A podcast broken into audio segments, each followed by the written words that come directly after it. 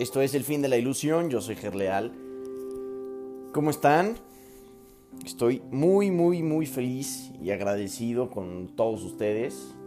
Una vez más por escucharnos, por compartir, por estar aquí, por unirse a este presente en donde mm, estaremos compartiendo algo padrísimo, la función del obrador de milagros. Recuerden que el milagro únicamente es el deshacer. Digamos, más que el deshacer es el colapso del tiempo, de la forma y del espacio. No, no vean el milagro como algo religioso, como algo impartido por esta misma religión, sino que quiero que el concepto de milagro lo deshagan totalmente y lo aprendamos de nuevo aquí antes de que los obradores de milagros estén listos para emprender su función en este mundo, es esencial que comprendan cabalmente el miedo que se le tiene a la liberación. De lo contrario, podrían fomentar inadvertidamente la creencia de que la liberación significa aprisionamiento, creencia que de por sí ya es muy inadvertida, ya es muy prevaleciente. Esta percepción errónea procede a su vez de la creencia de que el daño puede limitarse solo al cuerpo. Ello se debe al miedo subyacente de que la mente puede hacerse daño a sí misma. Ninguno de esos errores es significativo, ya que las creaciones falsas de la mente en realidad no existen. Este reconocimiento es un, es un recurso protector mucho más eficaz de cualquier forma de confusión de niveles, porque induce la corrección al nivel del error lo esencial, eh, perdón, eh, es esencial recordar que solo la mente puede crear y que la corrección solo puede tener lugar en el nivel del pensamiento. Para ampliar algo que ya se mencionó anteriormente, el espíritu ya es perfecto y por lo tanto no requiere corrección. El cuerpo no existe, excepto como un recurso de aprendizaje al servicio de la mente este recurso de aprendizaje de por sí no comete errores porque no puede crear. Es obvio pues que inducir a la mente a que renuncie a sus creaciones falsas es la única aplicación de la capacidad creativa que realmente tiene sentido. La magia es el uso insensato o mal creativo de la mente. Los medicamentos físicos son una forma de hechizo. Pero si tienes miedo de usar pero si tienes miedo de usar la mente para curar, no debes intentar hacerlo. El hecho mismo de que no tengas miedo hace que tu mente sea vulnerable a crear falsamente. Es probable, por lo tanto, que no entiendas correctamente cualquier curación que pueda producirse y puesto que el egocentrismo va normalmente acompañado de miedo. Tal vez no puedas aceptar la verdadera fuente de la curación en tal caso es menos arriesgado depender temporalmente de artificios curativos físicos, ya que no puedes percibirlos erróneamente como tus propias creaciones. Mientras tu sensación de vulnerabilidad persista, no debes intentar obrar, milagros. He dicho ya que los milagros son expresiones de una orientación milagrosa y una orientación milagrosa no es otra cosa que una mentalidad recta. Los que poseen una mentalidad recta no exaltan ni menosprecian la mente del que obra milagros ni la del que los recibe. En cuanto que medio de corrección, sin embargo, el milagro no tiene que esperar a que él los ha de recibir goce de una mentalidad recta. De hecho, su propósito es restituirle su mente recta es esencial, no obstante, que el obrador de milagros esté en su mente recta, aunque sea brevemente, o de lo contrario será incapaz de restablecer la mentalidad recta de otros. El sanador confía en su propio estado de separación y esto pone peligro a su entendimiento. Estás perfectamente a salvo siempre que no te preocupes en absoluto por tu estado de preparación, pero mantengas firme confianza en el mío. Si tus inclinaciones a obrar milagros no están funcionando debidamente, es simplemente porque el miedo se ha infiltrado en tu mentalidad recta y la ha invertido. Toda forma de mentalidad no recta es el resultado de negarte a aceptar la expiación para ti mismo. Si la aceptases estarías a una disposición de la que podrías reconocer a los que tienen necesidad de curación, que son simplemente aquellos que aún no se han dado cuenta de que la mentalidad recta es en sí la curación. La única responsabilidad del obrador de milagros es aceptar la expiación para sí mismo. Esto significa que reconoces que la mente es el único nivel creativo y que la expiación puede sanar sus errores. Una vez que hayas aceptado esto, tu mente podrá solamente sanar. Al negarle a tu mente cualquier potencial destructivo y restituir de nuevo sus poderes estrictamente constructivos, te colocas en una posición desde la que puedes eliminar la confusión de niveles en otros. El mensaje que entonces les comunicas es el hecho irrefutable de eliminar la confusión de niveles en otros. El mensaje que entonces les comunicas es el hecho irrefutable de eliminar la confusión de niveles en otros. Wow, esto es algo absoluto. El mensaje que entonces les comunicas es el hecho irrefutable de que sus mentes son igualmente constructivas y de que sus creaciones falsas no pueden hacerles daño.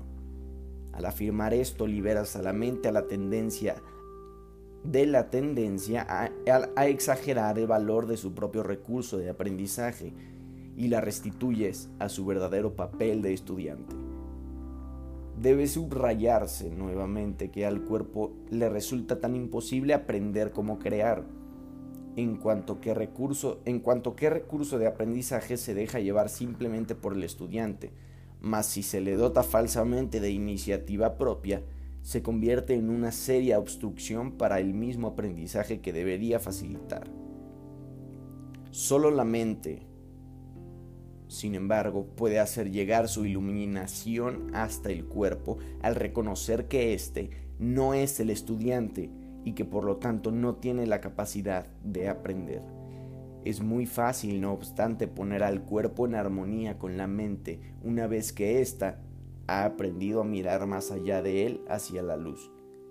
El aprendizaje que verdaderamente corrige comienza siempre con el despertar del espíritu y con el rechazo de la fe en la visión física. Esto frecuentemente entraña temor, ya que tienes miedo de lo que tu visión espiritual te mostraría. Anteriormente, dije que el Espíritu Santo no puede ver errores, y que solo puede mirar más allá de ellos hacia la defensa de la expiación. No cabe duda de que esto puede producir incomodidad, mas la incomodidad no es el resultado final de la percepción. Cuando se le permite al Espíritu Santo contemplar la profanación del altar, Él mira de inmediato también hacia la expiación. Nada que Él perciba puede producir miedo todo lo que resulta de la conciencia espiritual simplemente se canaliza hacia la corrección. La incomodidad se manifiesta únicamente para traer a la conciencia la necesidad de corrección. El miedo a la curación surge, en última instancia, de no estar uno completamente dispuesto a aceptar que la curación es necesaria. Lo que el ojo físico ve no es correctivo, ni tampoco es posible corregir el error mediante ningún medio físicamente visible. Mientras creas en lo que tu visión física te muestra, tus, intentos de corregir procederán de un falso asesoramiento. La verdadera visión queda nublada porque te resulta intolerable ver tu propio altar, profanado. Mas como el altar ha sido profanado, tu estado se torna doblemente peligroso a menos que percibas que así ha sido. Curar es una habilidad que se ha desarrollado después de la separación, antes de la cual era necesaria, era innecesaria. Es temporal al igual que todos los aspectos de la creencia en el tiempo y en el espacio. Mientras el tiempo continúe, no obstante, la curación seguirá siendo necesaria como medio de protección. Esto se debe a que la curación no basa, no, perdón, Esto se debe a que la curación se basa en la caridad y la caridad es una forma de percibir la protección en, en otro, aun cuando no puedas percibirla en ti mismo. La mayoría de los conceptos más elevados que ahora eres capaz de concebir dependen del tiempo. La caridad en realidad no es más que un pálido reflejo de un amor mucho más poderoso y todo abarcador, el cual está mucho más allá de cualquier forma de caridad que te hayas podido imaginar hasta ahora. La caridad es esencial para la mentalidad recta, aún en la pequeña medida en que obra puedes alcanzarla. La caridad es una manera de ver a otro como si ya hubiese llegado mucho más allá de lo que en realidad ha logrado en el tiempo hasta ahora. Puesto que su pensamiento tiene fallos, no puede ver que la expiación es para él, pues de otro modo no tendría necesidad de caridad. La caridad que se le concede es a la vez una confirmación de que necesita ayuda, así como el reconocimiento de que la aceptará estas dos percepciones denotan claramente su dependencia del tiempo, haciendo patente el hecho de que la caridad opera todavía dentro de las limitaciones de este mundo. Dije anteriormente que solo la revelación trasciende el tiempo. El milagro, al ser una expresión de claridad, tan solo puede acortarlo. Hay que entender, no obstante, que cuando le ofreces un milagro a otro, estás acortando su sufrimiento y el tuyo, esto corrige tanto retroactivamente como progresivamente. No hay nada más claro que todas estas palabras. A lo mejor y puede costar un poco comprenderlas o entenderlas y créanme que no hay necesidad alguna de querer comprender con absoluta certeza todo lo que estas palabras en conjunto forman la información en algún punto comienza, más bien nosotros en algún punto regresamos y podemos volver a recordar todo esto. Todo esto ya lo sabes, tú que me escuchas, ya lo sabes. Solamente en algún punto te olvidaste. Voy a compartir unos principios especiales que tienen que ver con la obración de los milagros, con, perdón, con los obradores de milagros. Recuerden, milagro, colapso de tiempo, forma y espacio. El milagro elimina la necesidad de tener preocupaciones de rango inferior, puesto que es, que es un intervalo de tiempo que está fuera de las coordenadas temporales en las que normalmente operamos las consideraciones normales con respecto al tiempo y al espacio no le afectan. Cuando obres un milagro, yo haré los arreglos necesarios para que el tiempo y el espacio se ajusten. Es esencial hacer una clara distinción entre lo que se crea y lo que se fabrica. Toda forma de curación se basa en esta corrección fundamental de percepción de niveles. Nunca confundas la mentalidad recta con la mentalidad errada. Reaccionar ante cualquier clase de error de cualquier forma que no sea con un deseo de sanar es una expresión de esa confusión. El milagro es siempre la negación de ese error y la afirmación de la verdad. Solo la mentalidad recta puede corregir de forma que sus efectos sean reales de hecho, lo que no produce efectos reales en realidad no existe. Sus efectos, por lo tanto, son nulos. Al no tener contenido sustancial, se presta a ser proyectado. El poder del milagro se ajusta a niveles el, poder del milagro para ajustar niveles genera la percepción correcta que da lugar a la curación. Hasta que eso no ocurra será imposible entender lo que es la curación. El perdón es un gesto vacío a menos que conlleve corrección. Sin ella, lo que hace es básicamente juzgar en vez de sanar. El perdón procede de una orientación milagrosa que tan solo ofrece corrección. No posee elementos de juicio en absoluto. la frase Padre, perdónalos porque no saben lo que hacen, no evalúa en modo alguno lo que las personas en cuestión estén haciendo. Es una petición a Dios para que sane sus mentes. En ella no se hace referencia al resultado del error, pues eso es irrelevante. El percepto sed de un mismo sentir es la aseveración que exhorta a todos a que estén listos para la revelación.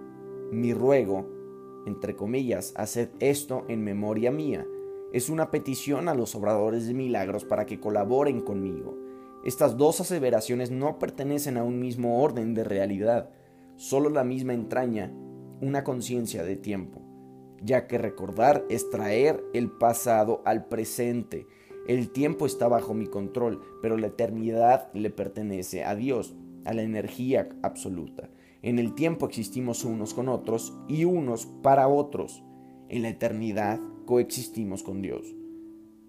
Puedes hacer mucho en favor de tu propia curación y la de los demás si en situaciones en las que se requiere tu ayuda piensas de la siguiente manera. Estoy aquí únicamente para ser útil Estoy aquí en, representación de aquel que me envió. No tengo que preocuparme por lo que debo decir ni por lo que debo hacer, pues aquel que me envió me guiará. Me siento satisfecho de estar donde quiera que Él desee, porque sé que Él estará conmigo. Sanaré a medida que le permita enseñarme a sanar. Una vez más, esto Espero que lo hayan disfrutado tanto como yo.